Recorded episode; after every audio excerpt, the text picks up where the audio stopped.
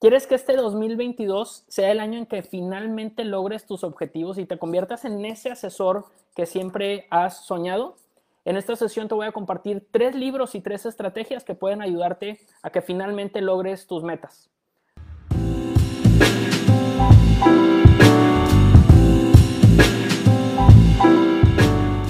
Hola, yo soy Daniel Chavarri de Finanzas, Asesores Hipotecarios Profesionales. Tengo 16 años ya este enero cumplidos dedicándome al tema hipotecario. Y bueno, durante todo este tiempo he estado probando obviamente varias estrategias, he estado consumiendo algo de, de información. Y los tres libros que te quiero compartir hoy me han ayudado a mí en lo personal, que estoy seguro que te pueden también ayudar a ti. Como un disclaimer o una nota antes de empezar con estos tres libros, quiero comentarte que te voy a dar una probadita de lo que se tratan estos libros y un poquito de las estrategias de las que cada uno de estos libros habla. Sin embargo, si tú quieres saber con más detalle y con más profundidad acerca de ellos, con mucho gusto te voy a dejar la liga para que puedas revisar qué libros son y, si lo quieres leer completito, pues muchísimo mejor, ¿verdad?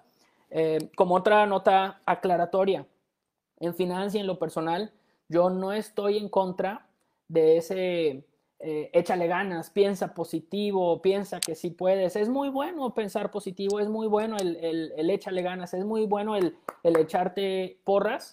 Sin embargo, nunca es suficiente si no lo acompañas de una estrategia. Tienen que ir las dos cosas acompañadas de la mano. Estaba muy bien el tema de, echarte porras y, y, de echarle ganas y pensar positivo, pero tenemos que acompañarlo también de estrategia.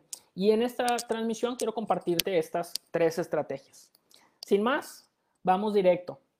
Primer libro que te quiero compartir y seguramente muchos de ustedes ya han escuchado sobre él o han leído algo. Atomic Habits, Hábitos Atómicos, de James Clear. Es el primer libro que te quiero compartir. Te voy a dejar también la, descripción como lo comenté en la liga.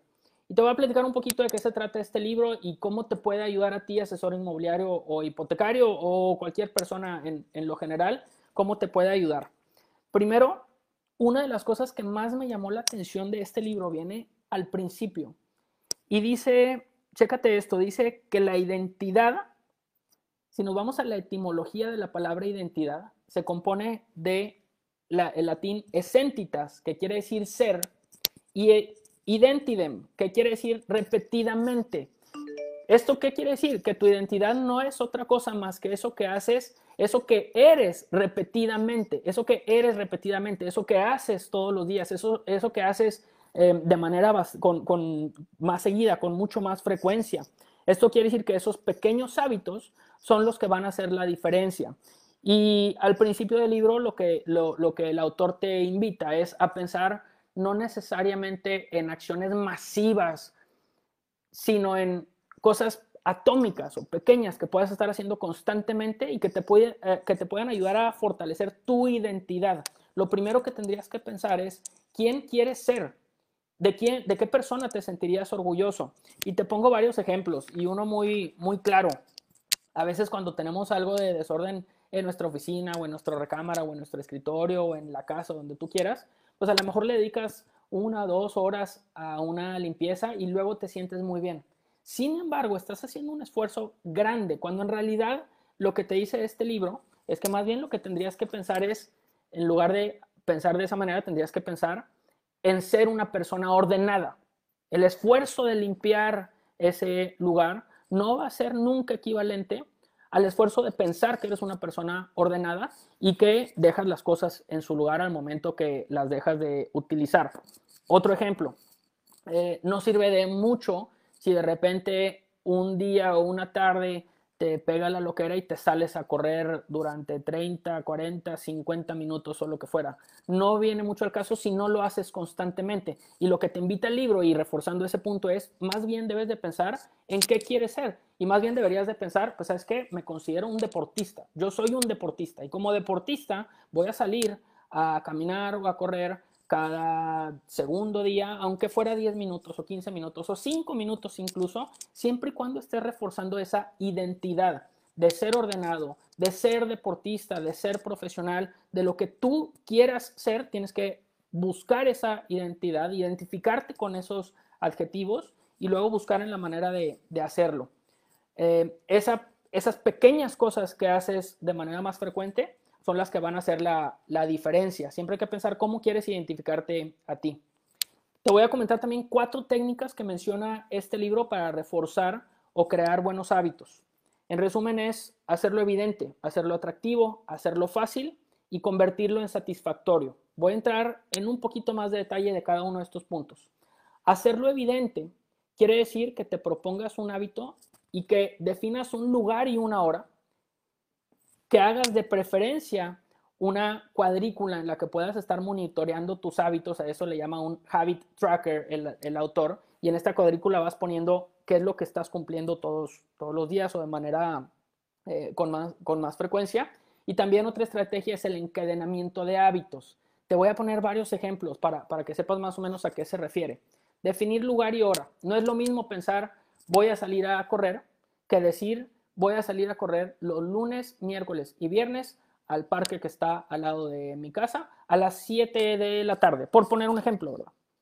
Eso es definir un lugar y una hora. El ejemplo de lo que estamos haciendo en este momento es, un ejemplo perfecto de, de, esto. Si nosotros en Finance dijéramos, vamos a grabar videos, pues queda muy al aire. Pero si decimos, vamos a grabar videos todos los jueves a las 5 de la tarde para transmitirlos por Facebook, y usualmente lo hacemos desde nuestra oficina, en esta ocasión no, no, no, lo estamos transmitiendo desde la oficina por, por otras cuestiones, pero definimos lugar y definimos hora. Entonces, lo primero es definir lugar y hora y otra estrategia es encadenamiento de hábitos, es decir, poner una actividad después de otra que haga como una especie de cadena. Te pongo otro ejemplo y, seguramente te sirve como, como asesor inmobiliario o, hipotecario si nos estás viendo un ejemplo directo.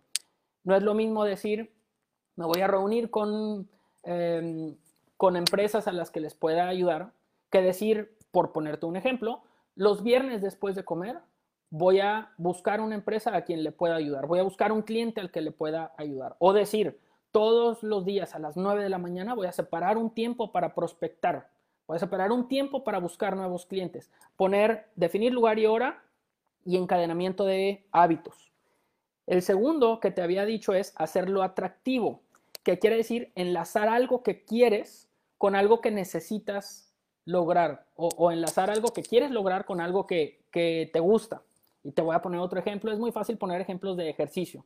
Si te gusta escuchar podcast, ¿por qué no decir, pues sabes qué, mientras salga a correr voy a escuchar mi podcast favorito? En el libro te pone un ejemplo brillante de una persona, un ingeniero, que le gustaba mucho ver la televisión, pero quería ponerse a hacer ejercicio. Y este ingeniero de alguna manera se las ingenió para atar que su televisión solamente pudiera funcionar o prenderse mientras estuviera corriendo en la caminadora. Entonces, ¿qué hacía esta persona? Que solamente mientras estuviera corriendo podría ver sus programas favoritos. Entonces, esto es como hacerlo atractivo, darte como, como un, eh, pues sí, hacer atractivo que quieras lograr ese, ese hábito. El siguiente, checa, lo dice hacerlo fácil. Y esto puede sonar muy básico, pero es bastante, bastante interesante también. Hacerlo fácil quiere decir reducir, reducir la fricción preparar el entorno y cuando sea posible automatizar. Te explico a qué se refiere también. Reducir la fricción. Y te, ponía, te pone el libro también un ejemplo. Una persona que quería dejar de tomar refrescos y, quería empezar a tomar más agua, pero pues no lo había logrado por, por alguna razón. Lo que empezó a hacer esta persona es guardar botellitas de agua y ponerlas en lugares en donde usualmente, por donde usualmente tenía que pasar. Eh, no sé, lo ponía al lado de su cama, entonces cuando se despertaba al lado había un botecito de agua.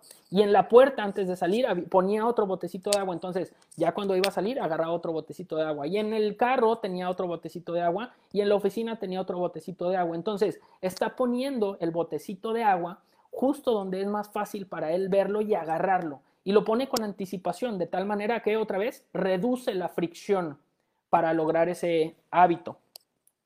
Preparar el entorno también habla justo de, eso, preparar el lugar, preparar eso que quieres lograr y cuando sea posible automatizar. Y aquí te pongo un ejemplo también específicamente para inmobiliarios e hipotecarios. Hay muchos CRMs en donde tú puedes configurar para que se mande un seguimiento de manera automática.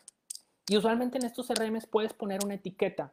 Oye, ¿sabes que necesito recordarle al cliente tal cosa después de que lo autoricen? Tiene que cuidar esto después de que se haga el avalúo, tiene que cuidar el, lo otro. Eh, con ciertas herramientas como CRM puedes automatizarlo. Otro ejemplo de automatizar. Mucha gente batalla para ahorrar. Seguramente con el banco con el que tú tengas tus cuentas, hay una manera en que tú puedes automatizar el ahorro y decir todos los meses descuéntame dinero para que de ahí jales ese dinero hacia una inversión. Si lo dejas a tu criterio ya cuando te acuerdes, entonces podría ser que no lo logres. Sin embargo, si logras automatizar eso, como en el ejemplo del ahorro o la inversión, puedes contactar a tu banco y hacerlo. Entonces, ya tenemos ahí la tercera recomendación de ese libro, que es hacerlo fácil, reducir la fricción, preparar el entorno y cuando sea posible automatizar. Y la cuarta recomendación de este libro es convertir ese hábito en satisfactorio, que quiere decir reforzar o premiar el comportamiento. Ejemplo, y a todos nos pasa como a los inmobiliarios, a nosotros los hipotecarios. Premiar el comportamiento querría decir, quizá cerraste una operación, ¿por qué no darte una comida o una cena en un lugar que te gusta? ¿Por qué no darte un autorregalo a ti mismo? Algo que haga que te sientas bien por haber logrado eso y que te incentives a ti mismo a volverlo a, lograr. Hay una frase que dice, lo que se recompensa se repite, lo que se castiga se evita.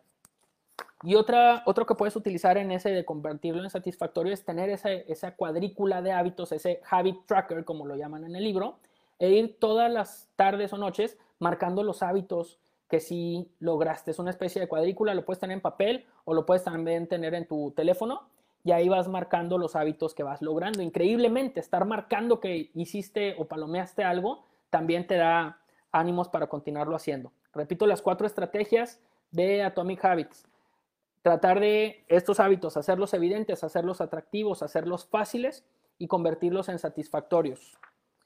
En el caso de que quieras eliminar un hábito, entonces tienes que hacer lo contrario.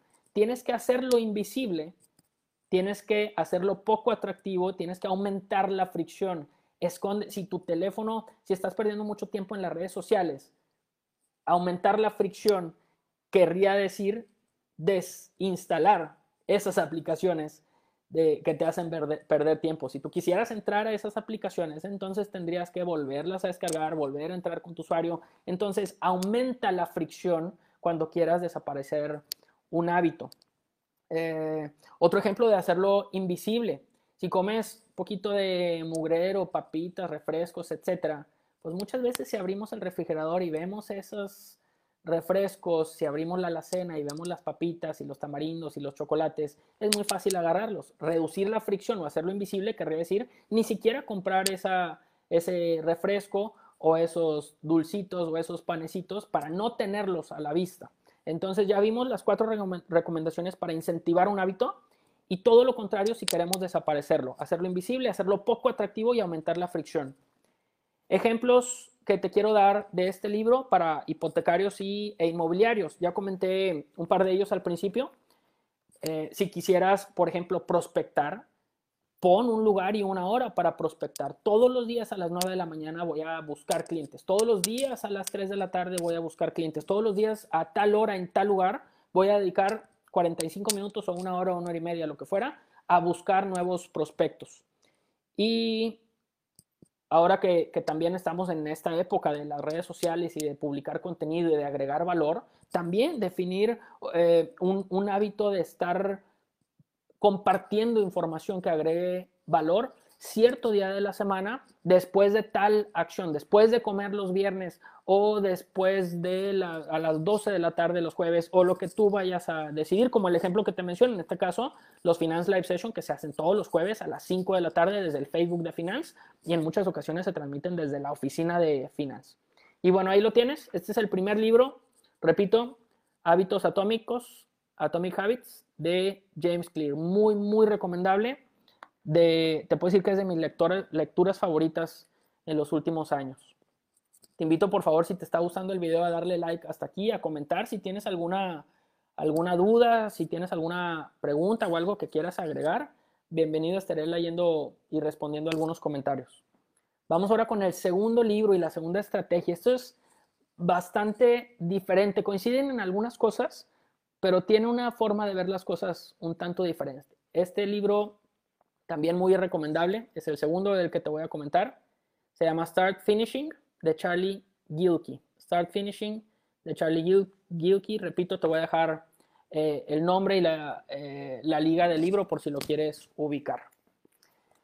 ¿De qué habla este libro? De lo primero que habla este libro es que muchos de nosotros nos vamos como saturando de ideas y de proyectos y de cosas que queremos hacer. Y algunos los tenemos en la cabeza y otros los escribimos en algún lugar. En lo personal yo tengo, tenía una, una lista de proyectos e ideas y cosas por hacer. Pero ¿qué pasa? Que muchas de estas tareas o proyectos pues se van acumulando. Algunas de esas no se van haciendo y resulta ser que están, se van acumulando que luego llega lo que el autor eh, comenta como el creative constipation o el estreñimiento creativo. Tienes tantos proyectos sin hacer que luego te abrumas y ya no sabes ni por dónde empezar, ya no sabes cuál de ellos agarrar y por consecuencia terminas haciendo absolutamente nada, terminas con este estreñimiento creativo, que es lo primero que, que te dice, que trates de primero ubicar esa lista, tratar de borrar y ya eliminar las cosas que, que, para quizá tengas acumulados proyectos que ya ni siquiera son relevantes, quítalos de esa lista, quítatelos de la cabeza o quítalos del escrito en donde los tengas y trata de ordenar los poquitos que creas que pueden ser más importantes para ti. Esto se, se puede relacionar un poquito también hoy en un libro de Gary Keller que habla de la única cosa bueno, este libro te dice que puedes tener máximo cinco proyectos avanzando al mismo tiempo. Repito, máximo cinco proyectos avanzando al mismo tiempo. De las partes más importantes de este libro, te voy a mostrar, por aquí viene en la página 101, dame un segundo, a ver si se alcanza a ver. Pero dice que tienes que dividir proyectos y, habla de tres conceptos muy diferentes, ¿eh? y ahorita te, te, muestro lo que, lo que quiero mostrar. Una cosa es un proyecto, que puede ser un proyecto mensual o trimestral o un proyecto incluso anual. Ahorita te voy a dar algunos ejemplos. Y luego habla de tasks o, perdóname, de bloques, proyectos y luego bloques. Los, los proyectos pueden durar, como te menciono, un mes, un bimestre, un trimestre o a lo mejor hasta seis meses o un año. Ese es un proyecto. Pero luego habla de bloques, que los bloques pueden ser actividades que puedas lograr en un lapso de alrededor de dos horas más o menos y luego habla de tasks o tareas y esas tareas las puedes eh, terminar en a lo mejor 15, 20 o 30 minutos máximo. Repito, proyectos, bloques y tasks o tareas. Y luego te pone una gráfica como esta en donde, puedes dividir cuáles son tus proyectos por eh, trimestre y luego por mes y luego por semana y luego los bloques o los bloques y los tasks que son, te repito, los bloques cosas que puedes hacer en quizá un par de horas, y tasks, que son cosas que puedes terminar a lo mejor en 15 o 20 minutos. Ahorita te voy a dar algunos ejemplos también de, de esto. ¿Qué tipo de verbos puedes utilizar para los proyectos o para identificar qué es un proyecto y qué no? Para identificar qué es un proyecto, usualmente puedes utilizar verbos como los, que, como los siguientes. Desarrollar, lanzar, construir, publicar, hacer un kickoff, cuestiones de ese tipo, no las puedes hacer en 15 minutos, ni en 20, ni en dos horas. Desarrollar, construir, publicar, hacer un kickoff, lanzar algo, es un proyecto que va a tomar cuando menos un mes o quizá un poquito más. Ese es un proyecto. Pero luego tienes que dividir ese proyecto grande en bloques y esos bloques, verbos que te pueden ayudar a identificar cuáles son los bloques. Bloques, repito, un par de horas quizá, una hora y media, dos horas. Investigar, comparar, colaborar con alguien, crear, planear, diseñar, analizar, promover o aplicar. Esas son cosas que quizá te pueden tomar una hora y media o dos horas. Entonces el proyecto lo vas dividiendo después en bloques, que son cosas que puedes hacer en un par de horas quizá. Pero ojo porque luego los bloques los vas dividiendo en tasks o tareas y esas los puedes terminar en 15 o 20 minutos y son cosas bastante más sencillas o bastante más rápidas como quizá enviar un email, llamar, leer, revisar, buscar, imprimir, agendar. Esas acciones puedes realizarlas en 15 o 20 minutitos. La parte importante de este libro es que te ayuda a identificar ese proyecto, dividirlo en subtareas, o sea, bloques y luego tasks o tareas, y cómo ponerlo en tu calendario de manera realista para que por fin, como lo dice el libro, puedas empezar a terminar esos proyectos más importantes para ti algunas recomendaciones adicionales de este libro. Eh, dividir te, ayuda a dividir y calendarizar y acomodar en una secuencia lógica los bloques y las tareas en, un calendario. Te ayuda a poner deadlines también, o sea, fechas máximas para terminar. Habla también un poquito de, cómo acomodar el ambiente de tal manera que te ayude a lograr esos proyectos. Por ambiente entiéndase el sonido, el olor, el espacio, la luz, la organización que debes de tener o incluso música que puedas estar escuchando mientras lo logras. Y bueno, habla también de otras recomendaciones como cómo hacer revisiones semanales, cómo trabajar en hábitos y rutinas, y ahí se parece mucho al primer libro que comentamos, eh, cómo dejar pistas, le llama el crumbs, o sea, como migajitas o pistas de cuando dejas un proyecto hoy para continuarlo mañana, cómo dejar una buena pista para que mañana puedas saber en dónde lo dejaste y continuar de manera mucho más armoniosa. También da recomendaciones de, eso y te da recomendaciones de cómo llegar, llevar un registro después de cada proyecto para que después puedas revisitarlo, repasarlo y hacer proyectos o lograr proyectos similares. Te voy a poner dos ejemplos inmobiliarios o hipotecarios de cosas para las que te puede ayudar muchísimo este libro. Ejemplo para inmobiliarios. Un proyecto importante podría ser quizá abrir una oficina en otra ciudad. Eso no lo logras ni en 15 minutos, ni en 30 minutos, ni en una semana. Ese proyecto implica muchas subtareas que puedes dividir después en bloques y luego en tasks o tareas. Entonces te puede ayudar muchísimo a, proyectos de ese tipo. Ese libro es especial para ese tipo de proyectos. En el caso, eh, otro, otro ejemplo, si quieres, eh, e, este ejemplo que te dije era de un proyecto, pero ejemplos de bloques. Quizá puedas en un par de horas dedicar un bloque para crear un formato que agilice los procesos de tu equipo. De esa manera diseñas una estrategia de prospección para nuevos clientes. Eh, son cuestiones que te pueden ayudar dependiendo la, la ambición o la duración de cada una de las tareas de estos proyectos. Ahí lo tienes, este libro muy bueno, Start Finishing, de Charlie Gilkey. Vamos al tercero y último de los libros que quiero compartirte. Muchísimas gracias a los que nos están viendo, te agradezco, te invito por favor a darle like, compartir, mil gracias a los que están saludando y deseándonos feliz año. Y si tienes alguna duda o algún comentario, háznoslo saber. Tercer libro, este sí lo tengo en español. Mide lo que importa, de John Doerr. Si lo buscas en inglés es Measure What Matters, John Doerr, Measure What Matters o Mide lo que importa. Te platico un poco de qué se trata este libro. Este también es muy, muy, muy bueno. Y este te habla acerca de una estrategia que se conoce como los OKRs, que por aquí lo dice. OKRs quiere decir está en inglés, Objectives and Key Results, los objetivos y resultados clave. Este método, el fundador de este método se llama Andy Grove y él era CEO de Intel. Él aplicó esa estrategia para Intel y actualmente por ahí se dice que también Larry Page y la gente de Google lo usan para Google. Entonces, esta estrategia no es poca cosa, lo utilizan empresas de, bastante renombre, como lo puedes ver, para el logro de sus proyectos. ¿Qué significa esta, esta estrategia de los OKRs? Quiere decir que debes de dividir tus metas en primera instancia en definir un objetivo. El objetivo quiere decir qué es lo que hay que lograr. Y el objetivo debe de tener tres características. Debe ser simple, debe ser exigente y debe ser inspirador. Repito, debes definir un objetivo que sea simple, exigente e inspirador. Ahorita te voy a poner algunos ejemplos. Y después de ese objetivo, tienes que partir como en resultados clave. ¿Qué resultados necesitas obtener que te acerquen al logro de ese objetivo? Y estos resultados clave tienen que estar mencionando como su nombre lo dice resultados, no acciones, resultados, porque luego vas a ir poniendo acciones después. Pero los resultados clave deben de tener también tres características. Deben de ser específicos y establecerse en un marco de tiempo. Deben ser agresivos, pero al mismo tiempo realistas y deben ser medibles y verificables. Repito, tienen que ser específicos y establecerse en un marco de tiempo, deben ser agresivos pero realistas y deben ser medibles y verificables.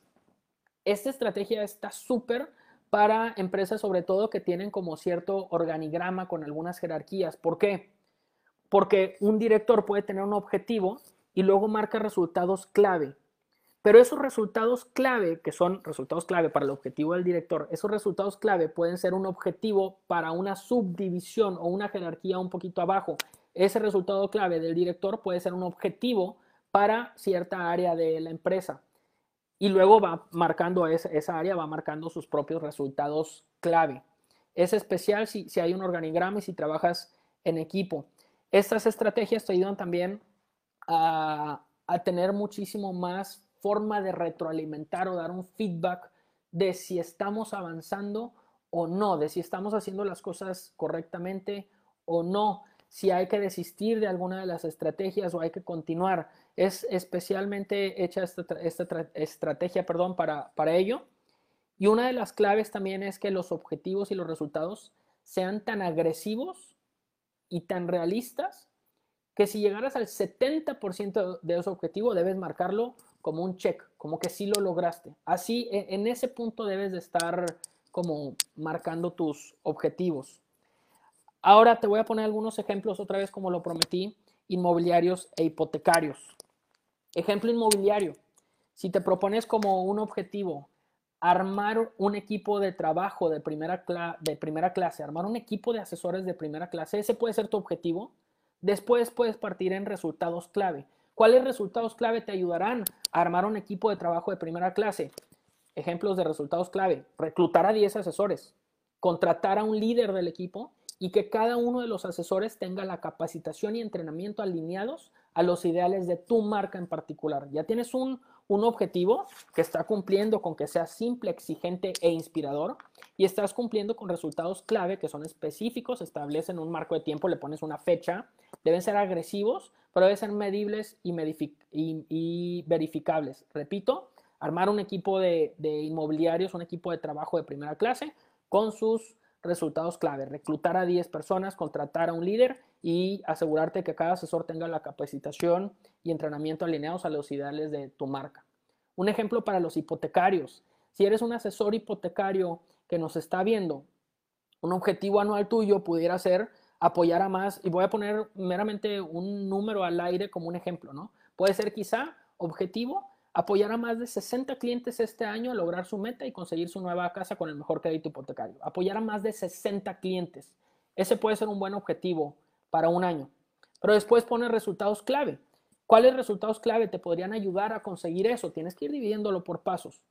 Cerrar 5 firmas por mes, ingresar 10 expedientes por mes, obtener 30 prospectos por mes, velocidad de, integración de un expediente en menos de X horas, le pones 2 o 3 horas o lo que te pueda tomar, velocidad de respuesta cuando recibas un prospecto y le pones cierta cantidad de minutos o de horas para poderlos contactar.